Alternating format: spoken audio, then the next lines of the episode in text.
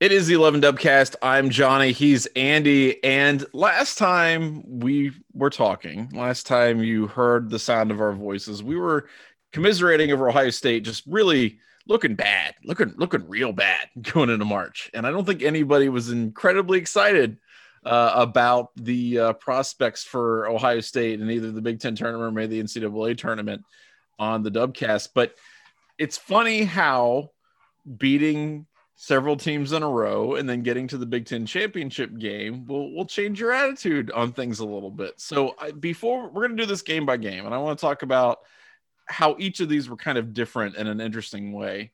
Um, but Andy, as we sit on the precipice of March Madness for the first time in in several years at this point now, um, how are you feeling about the state of the Ohio State men's basketball team? Final four, baby. I'm back on. I'm back on the juice. You know, no. Look, I, I think this tournament, this Ohio State uh, run through almost all the way through the Big Ten tournament is just what the doctor ordered. You I mean you're right. When we went into that tournament, thinking, "Geez, man." Going into a postseason skid, you know, possibility that if they don't win that first game, that you go into the tournament on a, I mean, a really stinky stretch of basketball uh, after being what you know was a top four team for a not insignificant part of the season. Yeah. It's just what the doctor ordered. Uh, you know, it wasn't quite the full revenge tour sweep, uh, but going through and, and beating Purdue and Michigan in succession like that, playing, you know, relatively complete game against Minnesota. Uh, you know, hey, I, I think that that's what the team needed, especially that win over Michigan. I mean, that to me is a major confidence builder. Yeah. And they hung with Illinois. We'll get into this more, but I mean, they hung with Illinois after early on you thought this thing is over before it even starts. Oh God, so yeah. And I, yes, I, I mean, each each of those games. I mean, you, you I think I think you're on the money. They're interesting in a different way, mm-hmm. uh, but but I have a lot more confidence in the team after Michigan and Illinois than you know I did after uh, Iowa and Illinois the week prior. Right. Well, and that's the thing because there are definitely some things where you can look especially at the well frankly you can look at all three of their big 10 tournament wins and go okay this is please for love of god don't do this in march madness. Um but they are different and you you can learn things from them. I think ohio state definitely learned things from them. And so starting with the minnesota game that was a game that i think both of us last week said that we wanted to see ohio state just blow the Gophers out, right? We yeah. we wanted this to be a dominant performance by Ohio State where they just like look like world beaters and they're going to kick their asses and all this stuff. And in the first half, okay, you, you had something to build on. You've got a 12 point lead. And then in the second half, they they come damn near close to blowing the whole thing. And I like again, Ohio State clearly the better team here. They spread it around. It wasn't a situation where they weren't getting a lot of contribution from like the bench or from other people who were playing on the court or you know getting good minutes from people. It was it was a good job on that part, but they've they've got to close games. And I, I, I did not worry too much about the Minnesota game, but I was worried about Purdue and then potentially Michigan and all that. Like I was like, okay, this could be a one and done situation. Honestly, I don't know how you're feeling after that first game, but I was not super confident going forward. No, I mean, I, you know, I, here's the thing I would say about the the Minnesota game.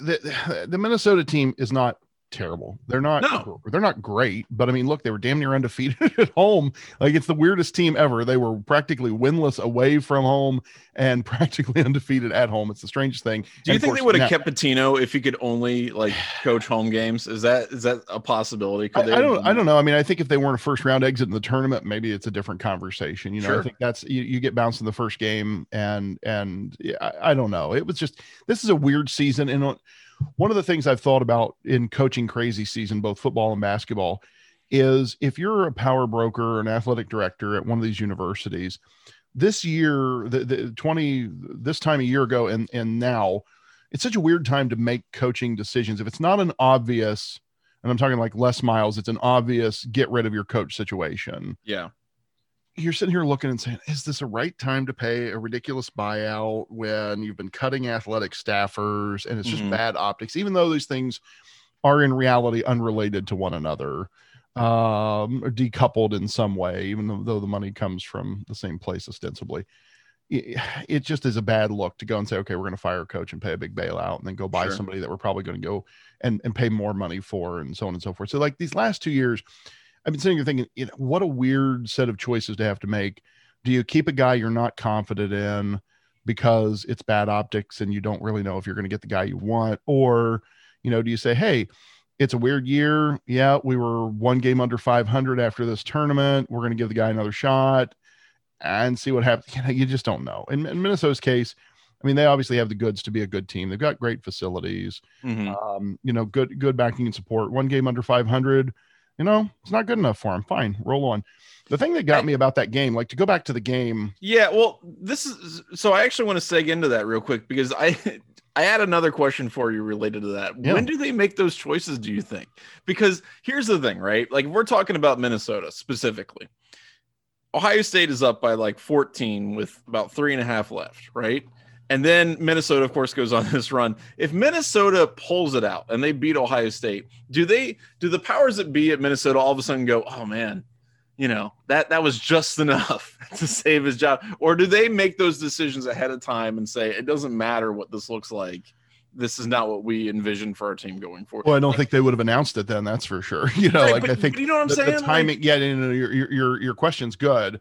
Like I, I, think it, I think it makes it tougher to roll out the announcement if they beat, and it depends on how far they go. You know, if it's yeah. you, you beat an Ohio State team that's then on a five game skid, then then you know maybe just wait the weekend and then right and then announce so it's not let like people feel fresh. good for a little bit yeah I, but but i don't know that anybody was going to walk away with you know with their with their road record and right. be like this is great and you know the, the recruiting angle is, is is a thing and you know, timing matters right so this is the time when you're looking and saying okay if we're minnesota and we want to go out and get somebody mm-hmm. uh, that's going to get us there wherever there should be this is the time you got to do it i guess you know this is when you because people are going to be on the market and available right. otherwise they're going to be like uh they're going to be like your your favorite big 10 coach fran getting uh, the big time extension you know That's that is true. Gary and, Gary Barta, the loyalist athletic director in the, the history of man. You know, I want to work for that dude he doesn't he does not like the idea of a coaching search. That's just not his bag. He's he's cool with what he's got. He's like, just get me to retirement without That's right. Without right. go through one of these. I don't even know how many years Bart is. I don't even know how old Bart is, but I just love it. just ah, hell, just throw some more, just throw yeah. some more years at him. They're fine. Put more money on the pile. We're done. I don't want to go. I'm, I'm good. This is yeah. off season. I got golf to play. They ain't shot anybody lately. Go. right. Um. So Minnesota gets this thing back within one right? Like at the very end of the game. And I, I'll be completely honest. You thought it was I, over, didn't you? Well, here's the thing. Yes, I did. And also, this game started while I was working, right? So yeah. I didn't have a chance. To, I was doing stuff. I didn't have a chance to actually watch the start of this game. I could have turned on the end, and I decided not to. I was like, no, because I saw Ohio State up by 14, and then up by like eight, and then up by six, and then up by one. I'm like, no, no, no, no, no. If they win, great. I'll watch the next game in earnest. But at this point, I've made my choice as a human being. I don't need this kind of stress in my life. I'm gonna let. I'm just gonna let it ride. And it, and they won, and that's great. And I don't feel bad about missing it, frankly. Yeah. Um. So I don't. I don't know, man. I mean, it's you want them to win. You, you win and you move on. Survive advance. That's what March is all about. I was really nervous after this game, particularly against Purdue, because I was like, they were lucky they were lucky to get out of there alive. And I didn't have a lot of faith, frankly, in the Purdue game. I thought Purdue was going to take them out. Well, and not for nothing, you know, Purdue has the track record, right? Matt Painter seemed to be Holtmann's kryptonite, uh, particularly this season. They were 0 2 against him despite having beaten better teams. Yeah. Uh, I want to finish up with Minnesota and this. The thing that really jumped off the page at me with Minnesota is Minnesota shot a bunch. And and so we've mm-hmm. been we've been beaten on this Ohio State team for not being great defensively all year long. I mean, I, that's no secret that they're exceptional on offense and and not super good on defense. But Minnesota took 77 shots to Ohio State's 56. I mean, just think about the, the, the a huge disparity. I mean, 20, yeah, it's insane. 21 more shots. And and you know, from behind the arc, it wasn't like Ohio State's normal game, right? Has been the long ball, and, and clearly that didn't happen there. Only took 12 three point shots Minnesota took 32 shots from distance in that game. Like, is that is that insane or what? That's hilarious. Uh, yeah. So the rest of the stats were not. I mean, Minnesota was better on the offensive boards. Um, you look overall total rebounds weren't that weren't that different um, between the two, but Minnesota was a lot better on the offensive boards. Uh, Ohio State a little better ball movement, more assists, block steals, turnovers, relatively comparable. Um, yeah. But just that shooting disparity just blow. And Ohio State was hitting its shots as far as that goes. I mean, Ohio State was the better shooting team, 50% versus Minnesota's 36. So Ohio State was the better shooting team, but Minnesota just took so many shots, and that's the thing I just I keep going back to with the, the, the Buckeye team is just you get you, they just get marginally better on on defense, but then uh, you know they roll into that Purdue game and and get the job done. Mm-hmm. And that's well, but that's the thing though, because I, the, to me, and I of course you know I'm watching the Purdue game, it, it feels like a continuation of some of the same concerns that we had against Minnesota. And I, you know, Ohio State goes up big in the first half. And yep. for the first time in my life, I feel like I actually was a smart sports fan instead of a dumb sports fan. Because a smart sports fan, well, a dumb sports fan to start off with, a dumb sports fan looks at that 18 point lead going into halftime and you go, oh, that Ohio State fixed it everything's going to be great. The boat has been right. We're good. Everything's going to be great. And that smart sports fan says, You're an idiot. Ohio State is going to do the same damn thing they've done for the entire like past month. Yeah. And they're going to go straight cold in the second half. And that's exactly what happened.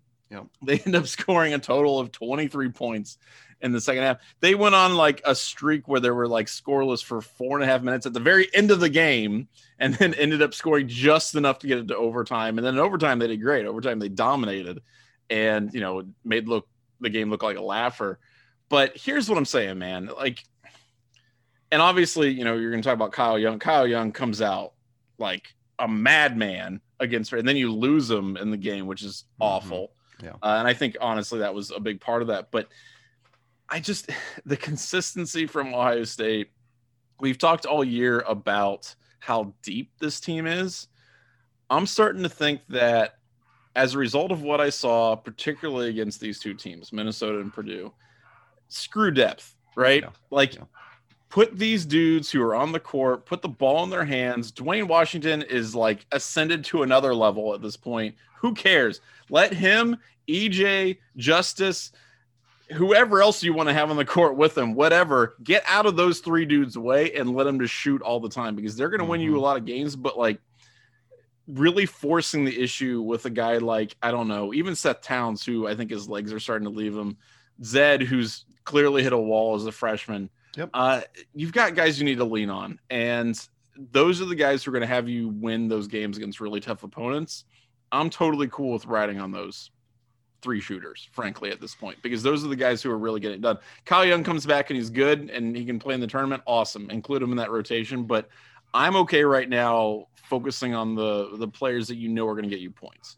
Yep. And right now, Duane is at the top of that list because he's kicking ass. I mean, yeah, Duane Liddell, Justice Sueing. what a great tournament that guy had. Hell yeah, uh, man! You know, and, and so many things he does so many things well that don't show up in a stat sheet. Um, that you know, he, he's just super super important piece of the team and, and mm-hmm. came up clutch in some key moments when other people weren't, uh, maybe throughout the tournament.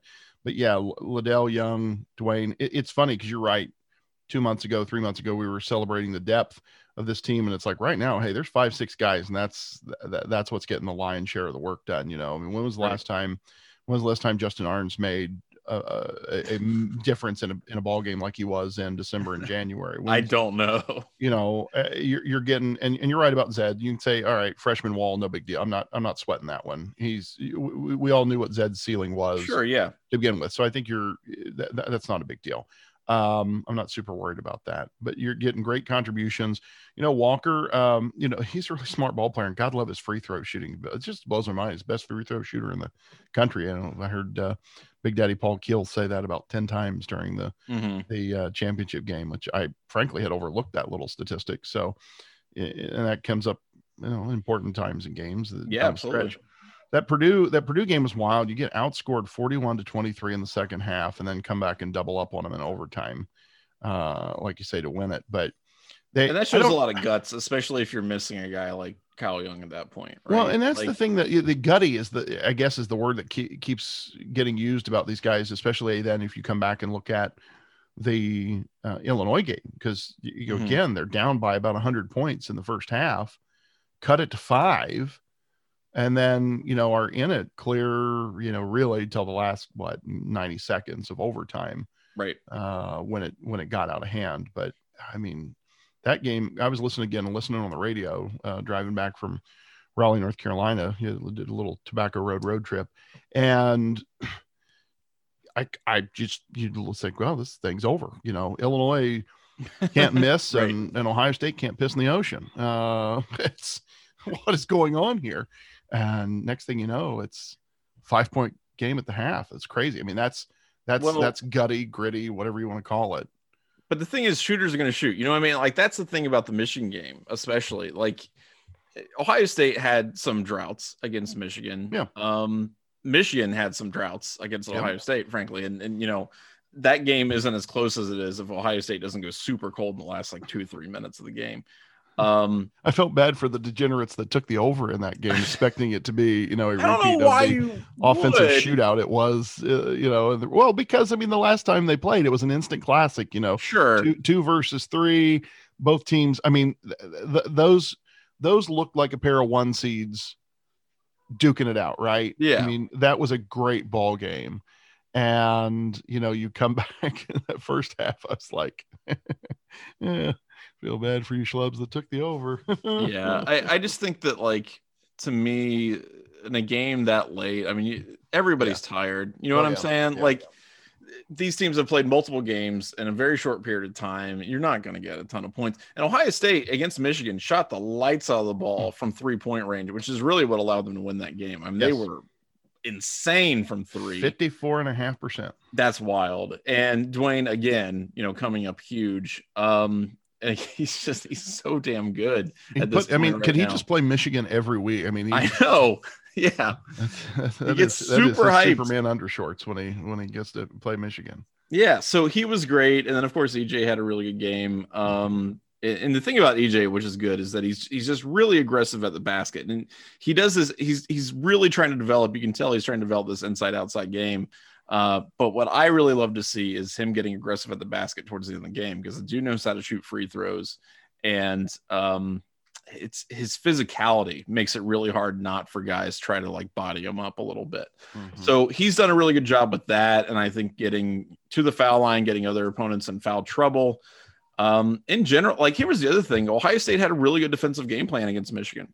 They were able to figure out a way. Look, Hunter Dickinson is a tough guy for Ohio State specifically to deal with, mostly because they just they cannot match up against some of these bigs. It's it's just it's hilarious to me watching EJ or Zed on a dude who's like seven four.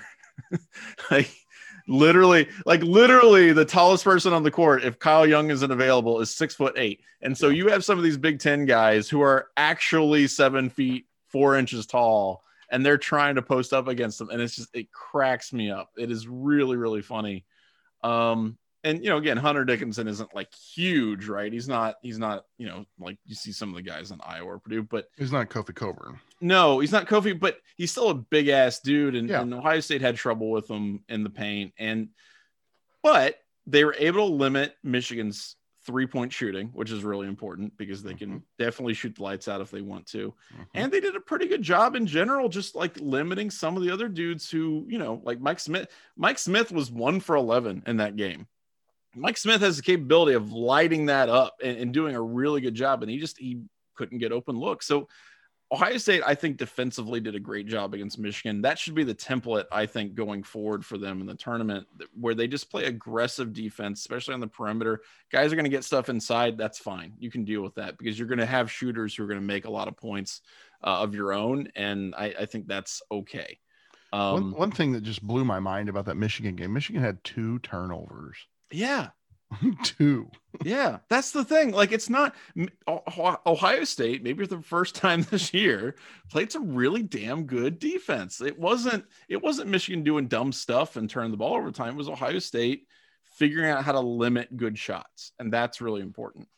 And I would uh, say, in fairness to Ohio State, they have, you know, when when I I always go back and look at the KenPom ratings, so they have picked up a few spots on their uh, mm-hmm. adjusted defensive efficiency. You know, they're they're up to 79th now. You know, there was a few weeks back they were, you know, in the 80 90s. Uh, so you know, they're they're not great. I mean, they're still well behind, but you know, you look at uh, uh, you know, Illinois is only 80th. No, wait, sorry, wrong, wrong, wrong. That's the tempo rating. Um, those uh, Iowa. Iowa's the other one that's mm-hmm. you know lopsided like Ohio State. They're only 50th. Um, you know, Baylor. Baylor's only 44th. So you know, there are a couple of those teams that are are more lopsided. Where you look at a Gonzaga and Illinois and a Michigan, they're all pretty you know pretty evenly balanced between right. offense and defensive efficiency. Well, so and that's the thing is, is that like I want Ohio State, I want them to be a really good defensive team. We were talking on Slack today about Aaron Craft, right? Yeah. And like Aaron Craft, the G O A T. Yeah, I freaking loved watching Aaron Craft. I love watching that kind of defense. We, you're not going to get that from this team. It's just, it's not there, and that's okay. Like it's, it's. I don't know that it's necessary for a Final Four run to have an Aaron Craft level player on your team. I think you can shoot the lights out of the ball, you can score a bajillion points, and you can make a run. Um, I do miss it though a little bit. And when you yeah. see guys just getting blown past sometimes, or you know, we'll talk about Justin Ahrens here in a second, but when, when you see some of these guys who just do not seem to be capable of putting in a good defensive performance, it, it is frustrating sometimes.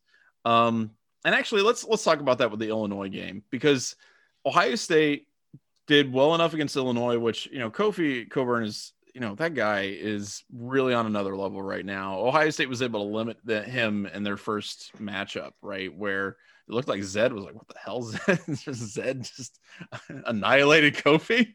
Um, but I, I, think Kofi's really stepped his game up, and you know clearly one of the Player of the Year candidates. Um, but they've also got you know they've got Ayo they, they, they got some dudes who can really just impact the game in a way that I don't know that even like an Aaron Craft or whatever is going to make a huge like a difference. You need to have a guy scoring. You need to have a bunch of guys scoring a ton of points against these teams. And Ohio State did pretty good in the second half, right? They, they get you know they were down the first obvious, like way freaking down, right?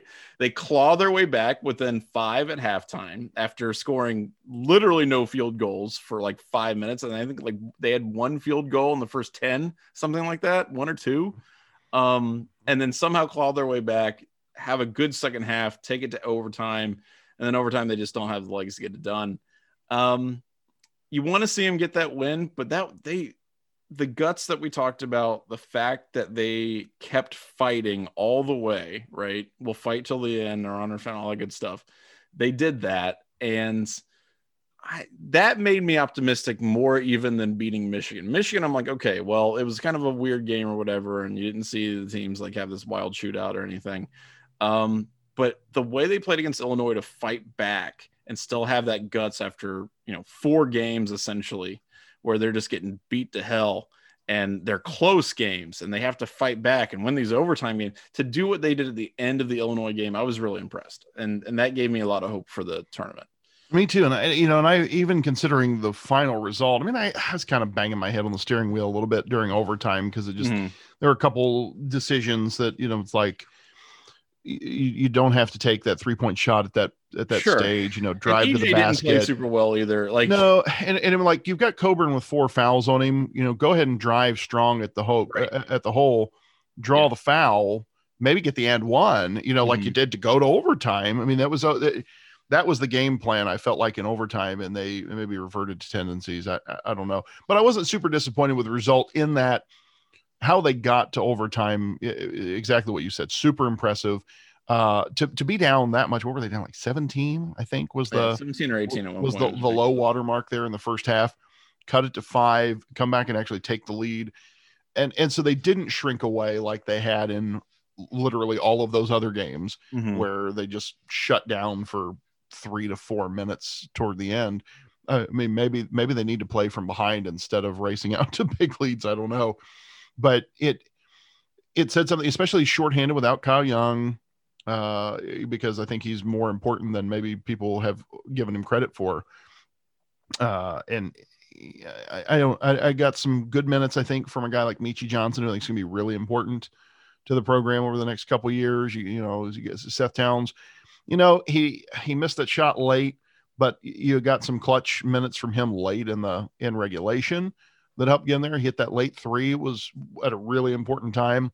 So, eh, you know, I like some of the things. Illinois is just an incredibly talented team. They are top the guys that they have who are really and and like you said, you Cockburn's size, what he's 7'10, 285. Did I did I hear Big Daddy right say he's that? I mean, that's just He's he's a big dude. I don't know. He's seven ten. That seems that no seems, no seven seven seven foot. Seven yeah. foot two eighty five. I think is what Keel said. That sounds about right. Yeah, I mean it's just like it's a massive chunk of humanity.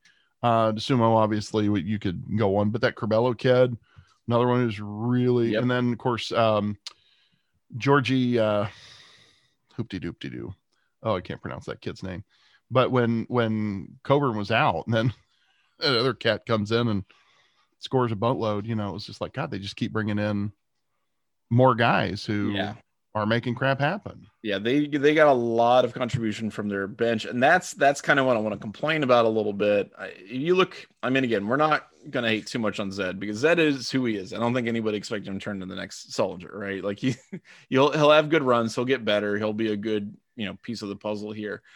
But I do think that you can be a little disappointed in a guy like even Seth Towns, who, yes, he's struggling with injury, but also getting a ton of minutes on the court. I mean, the dude played almost 30 minutes against Illinois, which is a lot and contributed very little. Justin Ahrens is starting and doing nothing with his minutes. Like I don't under- I don't know why Ahrens is starting anymore, frankly. Yeah, I mean, I I think part of it is CJ just likes coming off the bench, but like he's not doing anything. I mean, Ahrens gave you nothing in in Illinois. He had one three against Michigan. He missed all of his attempts against Purdue. His four attempts, nothing, and then um, against Minnesota, I mean, he gave you like I think two points, right? He misses one thing. The guy is not contributing. I mean, that that really is it. And part of it is Ohio State's not doing a great job at getting him open looks. But the other problem is, is he can't create at all. So he just kind of sits in the corner and hopes somebody will give them the ball. But mm-hmm. defensively, he's not great.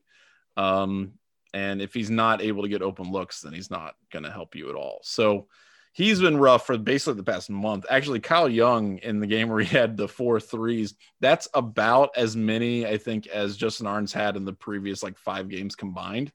Uh, so, like in one half, Kyle Young basically equaled Justin Ahrens' output.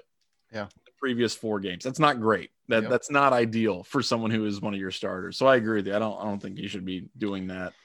Um, CJ is definitely the preferred option there. But, I, got, I mean, I got to give Ohio State credit that they were as close to winning that game as they were because Illinois outshot them every you know every way. Yeah. Better better percentage from the field, from distance, and at the line. I mean, just up mm-hmm. and down. And it was a three point game at the end. Yeah. Yeah, that was the thing. Like Ohio State, again, that perseverance we talked about, the fact that they just they they will shoot, they will shoot, they will shoot They'll drive at the basket. They'll just they'll try to make things happen. And again, I cannot say enough about Duane Washington, a guy who has been inconsistent in the past, but turned it the hell up in the Big Ten tournament. Finishes with 32 points. Was that a that was a Big Ten championship game record? Am I correct on that? I, I think that's right. Yeah. Yeah, and I think he beat uh, Evan Turner's record on that. So I'm sure. I'm sure the villain is super salty about that. Actually, he's probably yeah. extremely pissed, which is really funny. Actually, he's he's legitimately probably angry about that. Yeah, and if he wins, um, I mean, they win that game, he's your he's your tournament outstanding player, right? Not without question. Without. Yeah, Dosunmu won it deservedly so, but if Ohio yeah. State wins that game, it's it's Duane's award, no no doubt. Yeah. And Duane did, you know, he did an excellent job. He'll, he'll no reason to think that he won't continue that in March Madness. And so the game ends. You're a little disappointed, but you're happy Ohio State was able to get there, especially after the way they looked previous to uh, to the tournament. And then we've got the draw. And I got to tell you something, man. To me, this is the best draw that Ohio State has gotten in a very long time. Like we've complained in the past as Ohio State fans about Ohio State has gotten screwed up and down on NCAA tournament draws. This is not one of those times. This is right. a legit draw for Ohio State where they can make some noise and do some damage because I really like if you look at that South region, right? I mean, you're in there with Baylor. Baylor's a great team, but there are a lot of beatable teams, including some teams that you have actually beat in that bracket. Um, well, and I think I'm Baylor's a better good. matchup. I mean, you you know that's a better matchup for Ohio State than Gonzaga. Oh God, yes, yeah. And and and you're happy not to have to relitigate your your your games against Illinois and mm-hmm. and Michigan. Yep. Uh, you know, so so that's you know, and, uh, to get out of the region anyway. So those are all those are all good things. Um, I, I agree with you. I think this is about as as good uh, a seating as Ohio State might have. When we talked about that a while ago, that well, okay, when we thought there was a possibility they'd be a one seed, that ah, you know, being that fourth one seed may not be great. Mm-hmm. Um, but the, I mean, the chips fell pretty pretty favorably for the Buckeyes. Yeah, so you got Oral Roberts in the first round. That's, I mean, I don't know Jack about Oral Roberts except that Kathie Lee Gifford went to there, but um, good to know. Yeah, important information.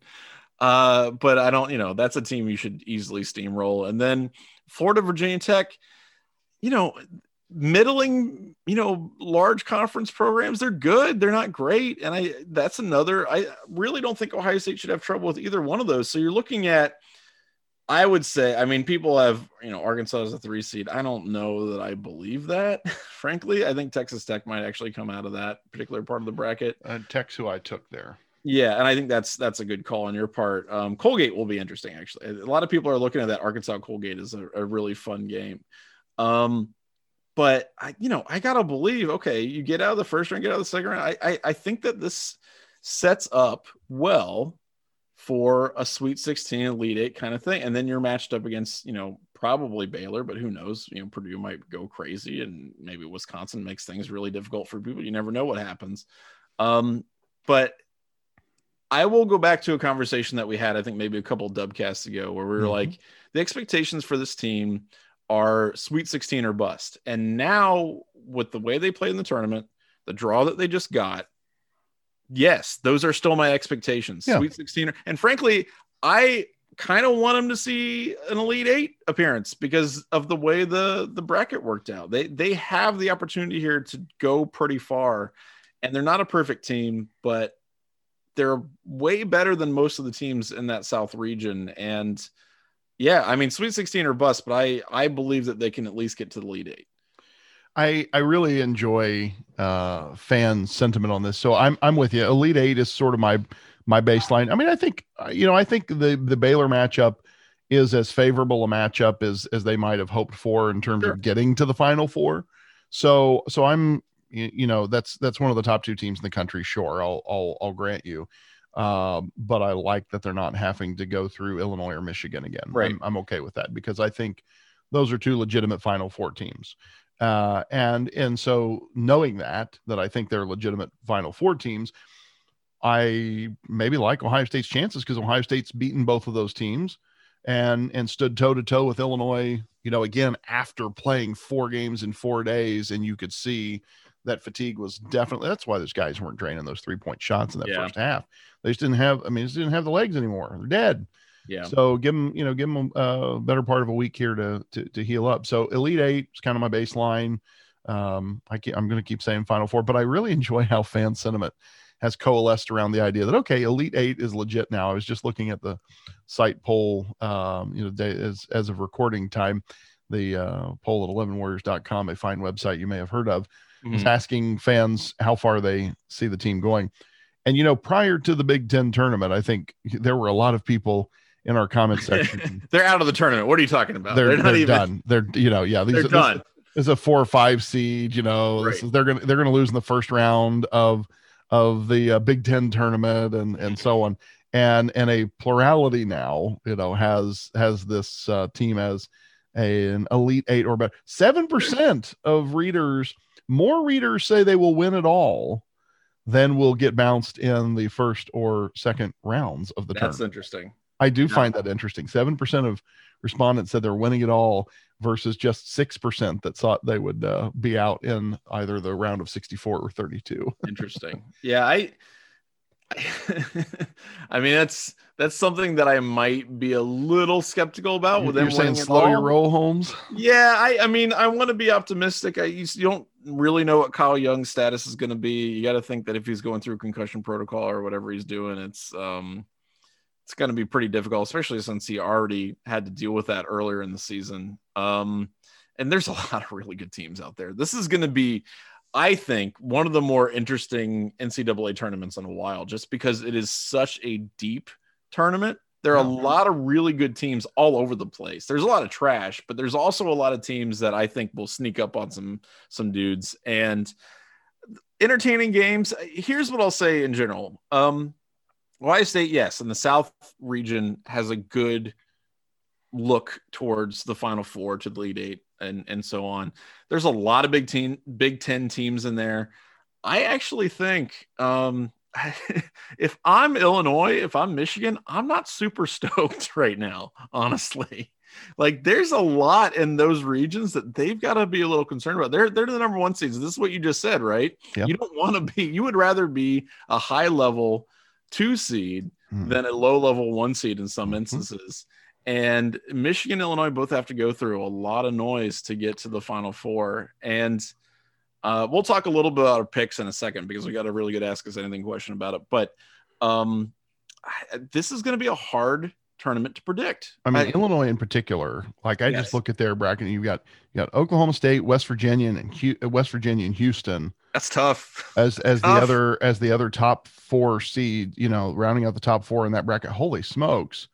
uh, you know, Alabama, Texas, Florida State in Michigan's region, um, just as the top four. And I mean, plus you've got others like Maryland, UConn, you know, those are legit, you know, seven to 10 teams. Um, I mean, there's, yeah, there's a lot of, there's a lot of depth in both those regions. Mm-hmm. Uh, I, I think Gonzaga, you know, they're going to, it'll be interesting to see if you think Iowa makes it into the Elite Eight versus Gonzaga. Like that that could be a really interesting game to see how a team like Ohio State that's exceptional on offense and pretty meh on defense mm-hmm. fares against the Zags, right? Because there's you're you're looking kind of through the looking glass when you're looking at Iowa. There is how good they shoot and how just unbelievably average they are on defense. Right, and that's yeah all over the place. You have these really interesting matchups, and I'm I'm excited. I'm excited that March Madness is back in general. Um, the Big Ten gets nine teams, which is more than anybody else. Hopefully, everything stays copacetic with COVID. Nobody has to bow out. That's the big question mark here. I know they've got some uh, protocols in place to decide like who gets in and all that kind of other stuff, but hopefully that doesn't end up actually having to occur. Um, because I want I just were... want to see I want to see the full thing, man. Like I want to see this tournament just like go like clockwork because it's it's so much fun and we've waited for so long. Yeah. So I just I want it back, man. I, I want my madness back. Well, and in case you're wondering what the probabilities say, Nate Silver's 538.com has their annual simulator of March Madness, giving Ohio State a 74% chance to make the Sweet 16. Okay. 46% chance to make the Elite Eight so not, not bad. bad. Uh, call it a coin flip.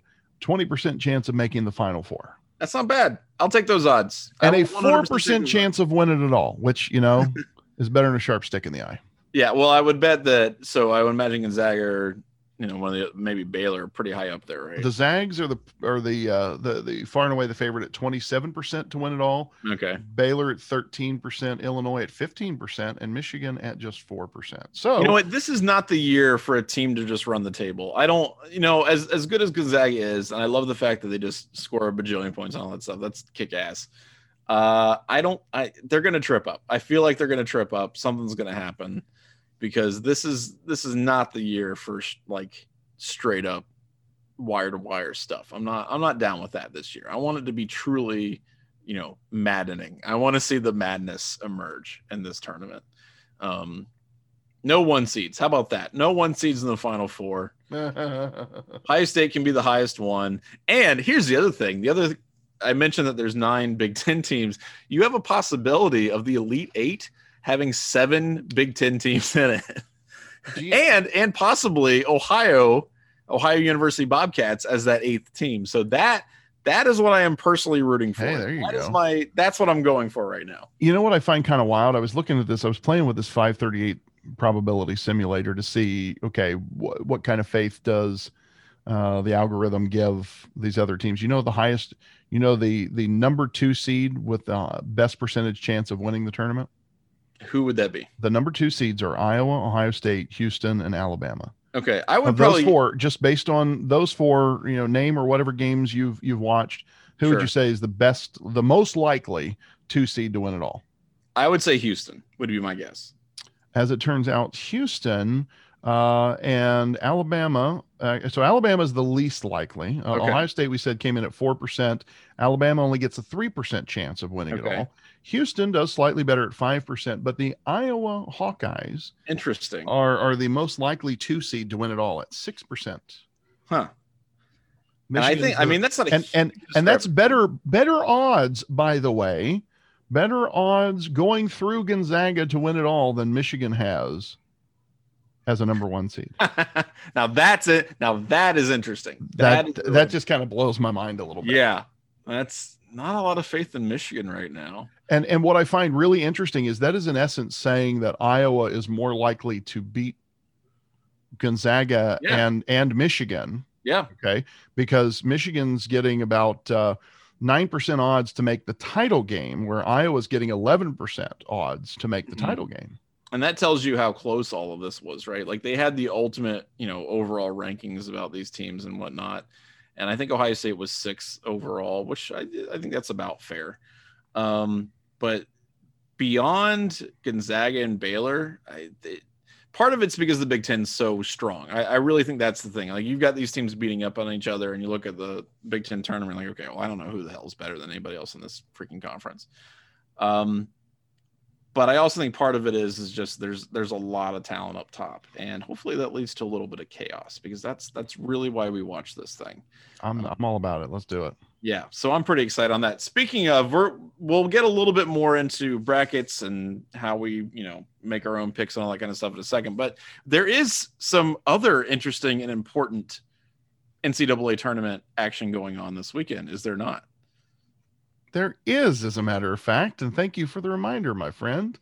It is that magical time of year where March Madness not only means shooty hoops, but also the NCAA Wrestling Championships will be getting underway Friday from the Scottrade Center in St. Louis. What a Missouri. great weekend of college sports, by the way. Like, how Yeah, kick ass pretty is this? yeah i love i, I love this time because you you can kind of you know if you're it's it's harder typically in a normal non-pandemic year i would go to the tournament and you know watch um you know from the the arena uh, and you can kind of you know prowl the halls after and talk with athlete, athletes and coaches and kind of bring the content uh to you from from the scene of the crime. But this year you know as as we're all doing uh staying closer to home and keeping friends and family safe and and the access to the student athletes and the coaches is has all been via zoom uh, for the entire season so you know the the reason to be there in person is is much diminished so it, it'll be really um, kind of interesting to be able to go back and forth normally when you're there on site you're maybe not watching as many of the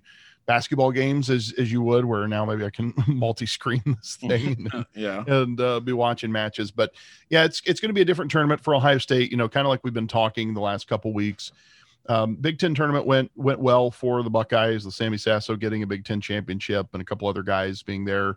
Um, you know, either in the final tournament or in a placement match, and, and five guys earned automatic bids. Um, two additional members of the team earned wild card bids. So um, you had, uh, let's see, D- Dylan D'Emilio at 141 pounds and uh, Rocky Jordan at 184, earning wild card bids at large bids, if you will, to the tournament. So it's going to be the first time in a few years where Ohio State has only taken seven guys to the tournament. Um, you know, again, this is Iowa's tournament to lose. They'll have 10 guys, and they'll have 10 guys who, frankly, are, are competing for All America status. Four or five of them who are competing for uh, NCAA title, titles, really. And the question will be how close Penn State can cut it um, to them. And, and I don't know that it will be all that close. This will probably be a, a, a runaway for Iowa. But you've got uh, several Ohio State guys who, you know, have the opportunity to to earn All America status. Obviously, that's kind of their their baseline goal, and and I think there are a few of them who will again be in position to be wrestling on the last day of the tournament. Certainly, Sammy Sasso's goal is national title, but I Right. think you could realistically be looking for guys like Ethan Smith and Kaleb Romero to be wrestling, if not in the finals, then to you know in a third place match for sure. Both those guys are top four potential in my mind. Uh, you know, Ethan was wrestling for the Big Ten title, so I think it's very much possibility that you see him wrestling at 165 for the title against uh, Iowa's um, Alex Marinelli, and and likewise, um, you know, Romero wrestled well in in a, uh, Iowa City against Kemerer for 174. So I think you could see that again, um, depending on how Romero's ankle's doing going into the tournament. He needed a little bit of time to heal up. He was still a little dinged, I thought, up uh, at the Big Ten tournament. So I mean, um, yeah, you know, Ohio State's not winning the national championship, but there's definitely a lot to look forward to, right? I mean, there's you know, like you said, like Sammy obviously, and then the yeah, guys- the other one I'm really excited about is Malik Heinselman at 125. You know, he's kind of been the story of the year for me in terms of guys who really made the third year leap. And and there are a couple of, of guys like him on the team. I look at him and uh, and I'll say Jordan Decatur at 133, who didn't get an at large bid to the tournament. Those are two guys that wrestled as true freshmen. Um, this is Heinselman's third season as a starter. It was Decatur's second. Heinselman, you know, really needed to make a leap, and mm-hmm. he did. He he wrestled with a little bit of momentum last year at the Big Ten tournament. You know, thought there was a chance he could make some noise at the Big Ten tournament. You know, maybe maybe be wrestling for placement. Uh, and that that tournament obviously didn't happen. So right. you know, this year he comes in and and um, you know finishes in the top four of the Big Ten tournament and has earned a decent seed.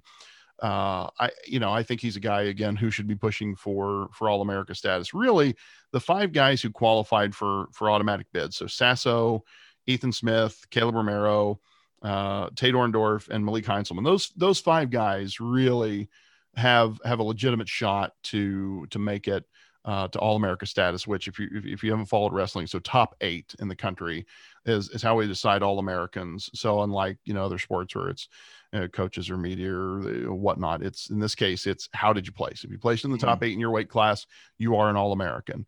And so that's that's what the goal is is for guys to to earn that status.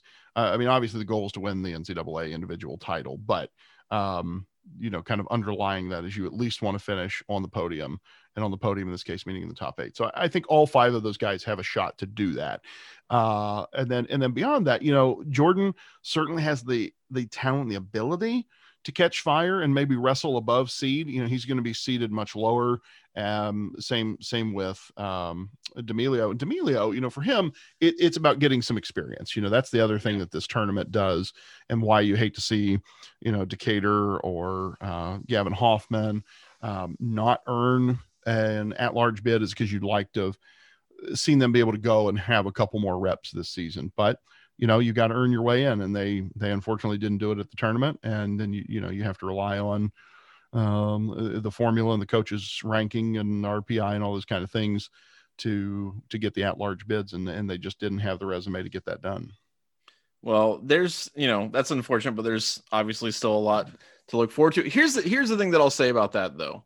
Um, not just the fact that Ohio State has some guys who can make some noise, get all American status, all that good stuff. I just think that it it needs to be viewed. It's not ever going to be March Madness, right? But just the tournament itself, the way it's done, the fact that there's so much going on at once, it really is the same level of intensity and excitement in a lot of ways as March Madness when you have all these games going on and whatnot. That's what I love about it. That's what I love about watching on it or watching it on TV because there's just it, it's bang, bang, bang, bang, bang, bang, and you can wait for a guy to come up. It, it just I love that tournament style that's there. And even if Ohio State isn't necessarily going to you know win the national title, there's just it's a lot of fun to watch, and I really recommend people check it out in between your you know basketball binging because it's just it's it's a lot of fun. And like i said it's going to be a lot of entertainment a lot of college sports entertainment this weekend. Um i'm, I'm really excited for it. Yeah same same here. I and, and well said like this this tournament's a lot of fun. And yeah. it, you know there's some there's going to be some great wrestling. And this is the first chance we'll have seen uh, we'll have had this year to see big 10 wrestlers competing against guys That's outside right. of the big 10 because we did this conference only season. so you know that um, that to me is uh, you know it's a good opportunity to to see what these teams are made of and um, yeah i'm i'm i'm really excited for it this is there's a reason we call it march madness but it's it's it's magical uh, as well getting to this is what the season's all about because of the way NCAA wrestling works. It's ultimately about the NCAA tournament. You know, it's yeah. it's about winning the Big Ten title. You know, the regular season doesn't mean all that much in terms of like the team aspect of it because you know there there is recognition. You know, Iowa was the the Big Ten dual meet championship, but ultimately, what we really care about is is these NCAA championships. So, right. Good luck to the guys, uh, and and I would say you know fans tune in, watch. It's it's going to be worth it. It'll be great. So we're going to get into Ask Us Anything here, but before we do that, we want to remind you that the Dubcast is sponsored by the Dry Goods Store at 11warriors.com, drygoods.11warriors.com. Shirts, hats, stickers, all kinds of great stuff. I recommend you check it out. It's going to be great. Um, Ohio State wins the national championship. I'm sure we'll have some kind of goofy shirt about Duane or something. I don't know. We'll see. Um, but let's do some Ask Us Anything. You can ask us anything by sending us questions to dubcast at 11warriors.com. And I actually I want to start with this question that I'm I'm really excited about because it reminds me that this is another thing that I get to do this uh this year. You know what I'm saying? Um that I uh we have not been able to do in in the last, you know, year or so, two years, I guess. So I want to start with Jacob's question. It says, What is your general bracket strategy and who are you picking to win? I'm picking the Buckeyes because I'm a shameless homer and there's going to be some upsets. So might as well pick your team to be the one surprising people. That is, by the way, I have no problem with people being super homers when they fill out their brackets. No problem with homer brackets. You do you, man. That's awesome. I, I appreciate the strategy. Um, do you have a foolproof approach to this because I don't. I suck. Oh, yeah, totally totally not foolproof. No. I'm I'm actually pretty stinky at this, which, you know, kind of makes me feel bad as a person because when we were doing uh, we used to do the series at 11 Warriors called House Money and and I've talked about different times because it was mm-hmm. one of my favorite series where you know we would pick a series of games each week and and you would bet the games um who was going to cover the spread and so on. Yeah. Uh, and so you know i i came up with what i for me was a pretty good formula you know use some data um little combination of data and intuition i guess you'd say or data and and the eye test if you will. And that worked for me. You know the last season we did that i i won it all I was very happy about that. Fantastic. and so you would think that i would have come up with a reasonable system. No no, typically, and I think part of it is because I don't get to watch nearly as much basketball as I might like. So I will be honest, I haven't watched Winthrop play a single game this season. How dare you? Uh, this, is, this, is, the 11 Dubcast. You're supposed to be putting in hours and hours and hours of yeah. research. All I know is that Grand Canyon is the number 15 seed, and Iowa is a pretty good ball club that I have seen play basketball, and I'm rolling with the Hawkeyes. You're not so, the for-profit college Grand Canyon State University. yeah i don't think that i'm probably all that dissimilar from your average uh, former office dweller who, yeah. who was filling out a, a, bracket so what i typically do is i go through and, and i'll pick up the matches that i'm i'm really comfortable with or team what i've seen play Let, let's say like for example um uh, purdue all right so i've seen purdue play a couple times now right so yeah. i have a pretty good idea what they're and and i might like do some cursory research to figure out okay is north texas uh, you know, a would be Cinderella. I think no, I don't think they are. And so I'm I'm going to go go ahead and, and shoot them forward. And then it gets you know it gets harder to do that further in because then you've really got to start to think about like Arkansas, Texas Tech. Now, to me, right, you know, we were talking about this earlier. Texas Tech, who I picked out of that, um, I thought it was interesting. ESPN has a little bracket analyzer widget, and I will not change my picks based on this, but but I, it, you know, it it gave my my picks uh, for the first round, as an example, a C, uh, a, a, grade okay. of C, which okay, I, I did an average job in their nomenclature. Don't grade I, me, ESPN. Of, of I don't need your yeah, your your judgment. Uh, but Texas Tech is one of the ones it called out that I picked an overrated team. It says, uh, and I quote, sometimes the NCAA doesn't do a great job of seeding every team. The right. Red Raiders struggle at defensive rebounding and appear to be ripe for an upset before the round of 32. Oh, well, damn. I guess I really made a made a, a mistake there. Am I going to go back and change that? No, I still think Texas Tech might be the play there. So, uh, so here's let me let me say this. And and first of all, before I forget, uh 11 Warriors is running our own bracket, right? Where you can fill out a bracket, you can join our group at ESPN. Definitely check that out and do that. That's a lot of fun. All the writers and, and commenters and at you know people who add things to our 11 Warriors universe are all on there. So definitely, you know, make your up your own bracket, challenge us. I tr- look, Andy, I try to put an effort on this, and I do have some general ideas about how I go about making a bracket. And occasionally I do pretty well. I actually think the last time I did one, I was in the top like maybe five or 10% of all the 11 Warriors um, brackets. But my general rule of thumb, I, I, have like two rules that I try to abide by. Uh, first is that I go straight chalk unless I believe, unless I have a reason to believe for an upset. You know what I'm saying? Like, unless yeah. I look at a matchup and I'm going, okay, I actually have information about this in my brain that says that these are two teams that, you know, the outcome won't be what we expect. So I look for specific teams that I feel confident that there might be an upset. And there's usually a 5-12. I know that's the cliche, but that's it happens. It's it's pretty, you know, pretty frequent. Or even a 3-14 has been known to happen. Um, but I look for something like that. I look for specific upsets, and then I don't let them go too far because the thing is about Cinderellas, and this is my second one, is that yes, occasionally you will see a Wichita State or somebody get to the Final Four, or something like that. It is incredibly rare.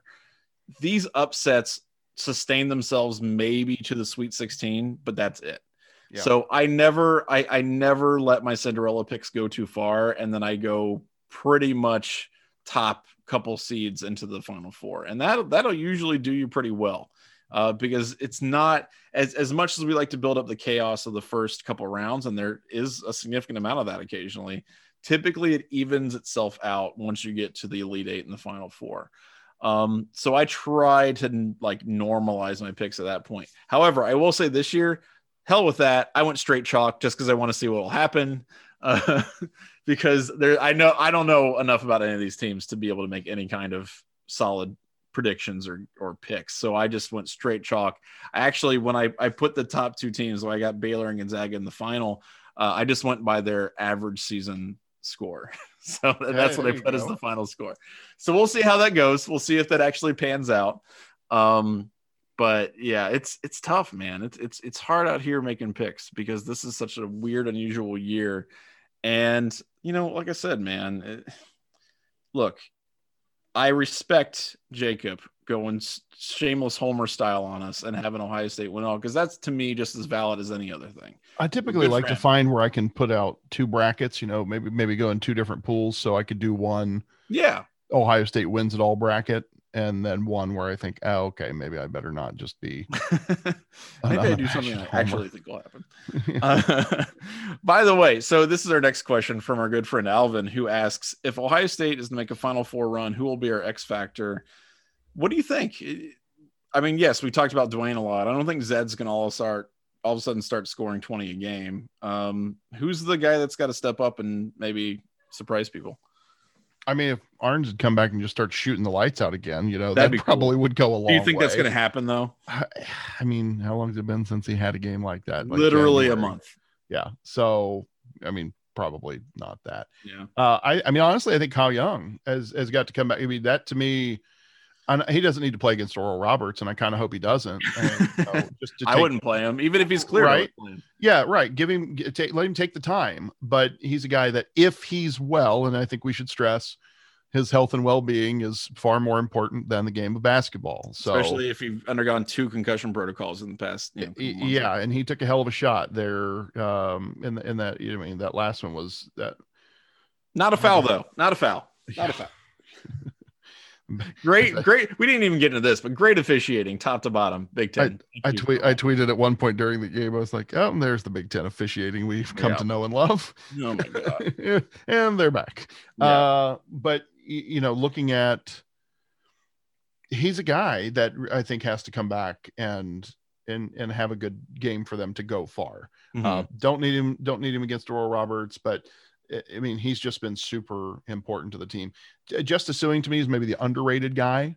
Yeah. Um, on the squad, just because you know Liddell and Duane, as you said, there's been no shortage of good things said about them. But I I, I look at um, at Justice Sueing and say he really came up clutch for them at some pretty important, pretty important points during uh, the, the that tournament run that uh, didn't necessarily come through in the stat sheet, but right. Was just really important and and was shooting when other guys weren't, you know, in that mm-hmm. um, Illinois game early, uh, making shots when other guys weren't, you know, to help get them get them sparked.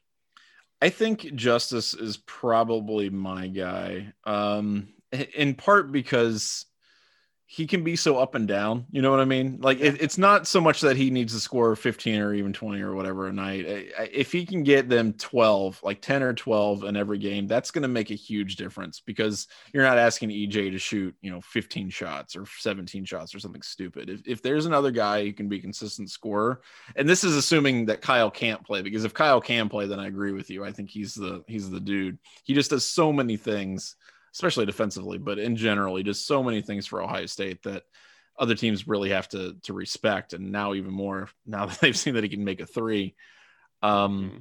But I think Justice is my guy, assuming that Kyle was either not able to play or limited, because he has to give them consistent scoring, mm-hmm. and if that happens, really hard to deal with him, EJ, and Duane doing their thing. And then of course you got CJ too. CJ is another guy who could emerge as the next factor. I mean, it, especially if Justin Ahrens is deciding to start, CJ comes in off the bench. He can give you quality minutes and quality points and, and not turn the ball over in incredibly critical moments.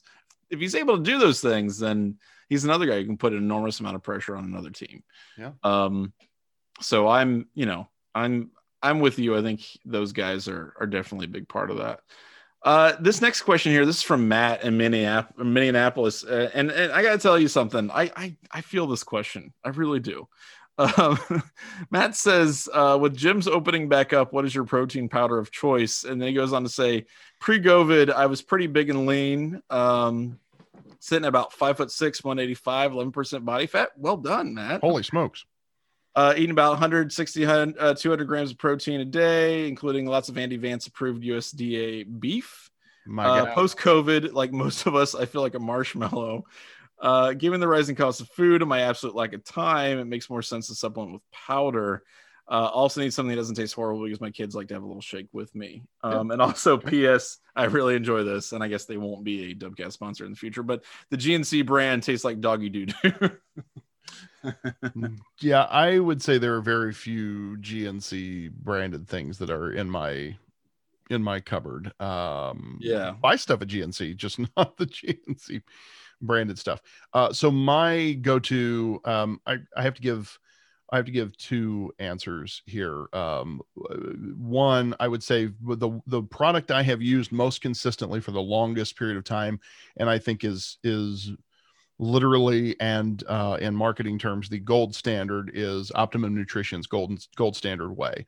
So yeah, whey, whey protein is, you know, if you're looking at all the different proteins, you can get pro, you know, boatloads of different proteins, right? I mean, in the in the dairy complex, you'd be whey or casein. Uh, you could be looking at egg protein. You could be looking, of course, all the plant-based proteins. Now you could be looking at. Um, it, there's just a variety of different uh, proteins, but whey to me is the most complete um, balance of good for you. You know what you're getting. You don't have to overthink it. Effective and cost efficient. Mm-hmm. Uh, so just so the optimum nutrition, gold standard, hundred percent whey. When in doubt, uh, buy that. That is that is the stuff. Um, and and I've got probably two tubs of it here in my thing, and they've got a hundred different flavors. I will say, you know, they're to me flavors it's one of those things where I think just stick with what's simple. Um, yeah. So I always just go back to basic, um, uh, basic chocolate. Either either they're just regular um, double rich chocolate or the extreme milk chocolate is fine. Their chocolate peanut butter is not bad. It's when you stray too far away from that. So I think the vanillas, and this is true of any of them, vanillas get a little medicinal yeah, um, metallic. I, I, can't I can't deal with any of the the fruit flavors like strawberry or strawberry is usually bad. I can't and, I just can't any, deal with it. Any protein, any whey protein is strawberry is garbage. Yeah, so I've just typically stuck with um, I got a red velvet one time from um, Optimum that I didn't I chucked it and it just yeah. yeah. So so I just generally stick with the chocolate. Although like I say that chocolate peanut butter was was pretty good. Um, Optimum so ON has a couple of other uh, versions of of their whey protein powders um, beyond just the gold standard, so like their platinum hydro whey, you know, mm-hmm. or the um, uh, they do a, a, gold standard 100% isolate. I think for average Joe, and that includes me, um, it just the normal gold standard 100% uh, whey you don't need to overthink it if you really want to supplement at night you know do casein before bedtime that's fine i have I, I struggle with casein just because you got to mix the damn stuff in a Vitamix or it clumps like crazy. Yeah. I, I that's Yeah. that's what I don't love about casein. Um, so I will you say kind of default to the way. Right. And and I will say so I haven't I honestly haven't even done protein powders in a long time because I I haven't been in the gym for a while, right? Because it's COVID. Um and then I hadn't been I wasn't able to be in the gym for basically a god, I would say maybe 8 months prior to COVID because I had broken my collarbone. So I was just I haven't I've been out of it for a while. So the, the marshmallow feeling, I'm I'm right there with you, man. I'm I'm not doing super hot in that department uh, at the moment. Um, but I will say that so first of all, I'm lactose intolerant, so that's a thing. Um, second thing, the FDA does not do a great monitoring. in fact, I think they do almost no supplement like analysis checking, things like that. So all the claims that they make, all that other stuff they can say whatever the hell they want. I don't think there's any real regulation going in and monitoring these supplements. Um, so because of that, I agree with you, Andy. I think Optimum Nutrition is a re- well-respected brand. It's one that a lot of people trust. I I think they have pretty good product when I've used it. And as somebody who's lactose intolerant, I've also used Isopure in the past. That's really that's it mixes well and it settles in my stomach pretty easily. Um, so that's another one that I've done. But honestly, like I just, you know, I, I think one of the things that I would like to em- emphasize, somebody's trying to maintain weight, all that kind of stuff.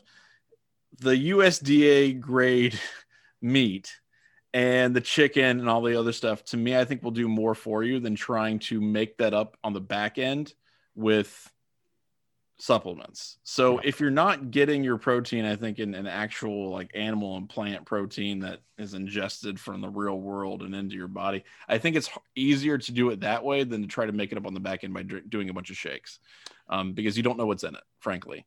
Yeah, and so I, I, know, I, would I would agree with that for sure. Yeah, and you don't know what the like they say that there's a certain amount of grams of protein. You don't really know, honestly.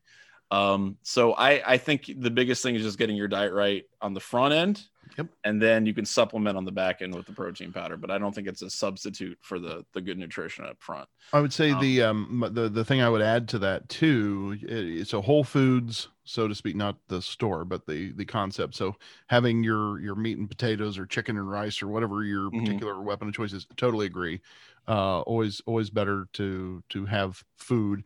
Um, where depending on what your what your protein so like there was a time i'm i'm how was it he phrased the question he he was big and lean? I've i've just always been big not yeah. necessarily lean. Yeah so i've never had the lean problem either i think. you know you'll get the recommendation where it's like okay one gram of protein per pound of body weight. I, I finally changed that because i had a considerable amount of, of body fat i wanted to shed so i shifted that to gram per lean mass. So I think that's know, a better measure for most people, honestly. Yeah, I mean it's a huge, you know, it can be a huge disparity when you're a guy at my size, you know. Yeah. So I was, I think when I started lifting, I was like 225 lean mass. You know, you'd go and do either a, a Dex. A Dex is the, the, the gold standard, but even if you go do a bod pod to get, um, you know, an accurate composition. So I went in thinking, you know, that was where I needed to get down to was like 215 because that's where where I was when I was in high school and college. Mm-hmm. I got to get back down to my fighting weight. And, you know, I was like, oh, geez, my lean mass was like 215 to 220. Well, I guess I don't need to get down to 215 then, do I, to get right. to, you know, 11 or 15% or even, Jesus, 20% body fat or something like a normal yeah. human. Um, so that, that was where I would make up the difference with shakes was if you were trying to get to 215 grams of protein a day, uh, that's a lot of eggs or that's a lot of chicken or, you know, whatever it happens and to your be. body, so I, you know, your body can't process like that's the other thing. Like there's only so much your body can process at one time. Yeah, sure. I, everybody's different, right? You got to find out what works best for you. And I, we could talk about this all night, but my my larger point that I would make is a depends on your your body, yourself, what you you think you consume. B what your activity level actually is. Like what are you really doing in the gym? You know what I mean? Like yeah. And, and I say this, I'm not an, I'm not some expert. I'm just giving you my personal experience advice here but there's a lot of people who think they're going really hard at the gym. You know what I mean? Like I yeah. gotta have that protein because I'm working so hard. You're not working that hard. You're not working that hard. You're not working that hard. You don't like. I know you want to be the bodybuilder guy and you want to like, okay, I got to have 200 grams of protein. If you're not doing 200 grams of proteins worth of work, you don't need 200 grams of protein. And there's a lot of people who I think make that mistake and they're like, why don't, why am I like, this isn't good. Like, this isn't lean weight. I don't understand why. And I'm like, well, it's because you're not doing what you think you're actually doing. Um, and that's, that's the other thing. So that's something well, to keep an eye out for as well. And I want to echo something you said that I, I, I hope people don't miss. There are about two supplements period that I think the average uh, person like you and I are listening to the show should even be thinking about buying in the first place and that's mm-hmm. that's maybe whey protein if you're if you're legitimately like i can't get all my protein in right. or you know i don't a lot like of people they can't like you know or or or even if it's just something as simple as i don't have time to screw around with lunch i'm just going right. to pop 30 grams of whey in a shaker bottle in a blender bottle and right. fine like that's that's perfectly fine but but whey protein because it's it's overly it's it's been overly researched. And if you buy it from a company like Optimum Nutrition, you know what you're getting.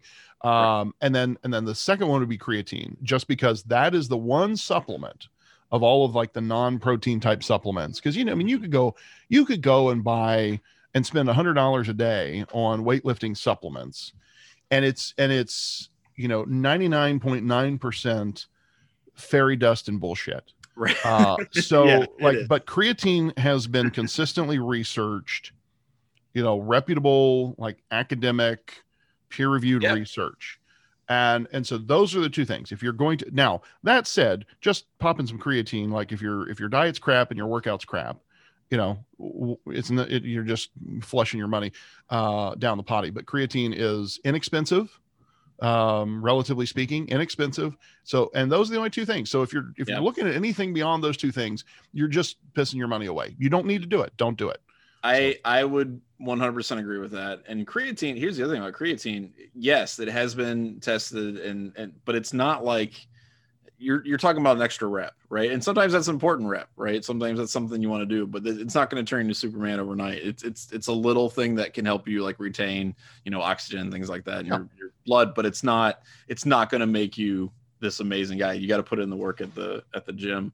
Um, I, yeah. I remember. I mean, I remember when I started lifting like I I went not like I got an account at bodybuilding.com oh, sure. and I just went like batshit crazy because I was yeah. that guy, right? Like you're experiencing the newbie gains and yeah, you're you're you're all excited about it. And so you're like, oh, all right, well, if a little's good, a lot must be great. So I had 10 different kinds of protein powders and I had BCAAs and glutamine mm. and pre-workout and and uh and, and creatine. And so and over the ensuing, you know, 10 years or whatever, and you start reading and researching and you realize like okay most yeah. of this really is fluff. Right cup of coffee some creatine occasionally and then the yeah. and then the whey and you're pretty much good. Like it's that's, the caf it's the caffeine and the pre-workout that's really it. And, and yeah, well right. now it is because they've banned most of the stuff that we're go go buy some i mean if you want to do the true bodybuilder stack this is not uh, this is not um, uh, advice that anyone should follow but you know you're going to go and get some uh, like Bronkaid, aspirin, and NoDoz, and that's, I mean, that's the classic ECA. No, but you're right, yeah, right. Like that's yeah. all it is. That's all it is. Well, yeah, and and so well, okay. I was going to say legally, yes. I mean, except for the obvious, you know, yes. except for the the tren and the mask and the, yeah, stuff that has never entered the temple that is my body, yeah, um, which you would know just by looking at me on well, and which Tuesday. people shouldn't really do anyway. I mean, enjoy having kidneys. That's all I'm saying. Anyway, so good question. Uh, we would love to answer more of your supplement questions because there's two people I think have probably spent way too much money on supplements. We yeah. we both could give you some some insight into that. Uh, but hopefully, as you know, we get over this COVID thing, gyms start to open back up. We start to feel more confident. I can pretend I know what I'm doing, lifting weights. That would be fun. Um, we can get back to normalcy. And part of that is March Madness this weekend. Something again, as I will continually emphasize, we have not had in what two calendar years now. So I we we need this. Damn it, we need it. I'm excited. Ohio State's got a good draw. They look, they got to get to the Sweet 16. I'm hoping for Final Four. It's possible. Um, and we'll be here to break it all down because it's it's going to be a wild rest of the week. So until then, I'm Johnny. I'm Andy. And we'll see you then.